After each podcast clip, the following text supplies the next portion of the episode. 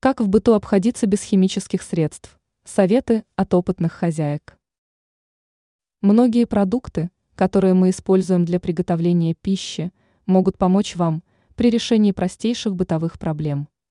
Это и помощь при стирке белья, и при мытье окон, и при удалении сложных пятен с поверхности газовой плиты. Рассмотрим самые интересные рекомендации. Хорошо вымыть окна можно не только с помощью специальных средств и спреев. В этом вопросе отлично поможет марганцовка.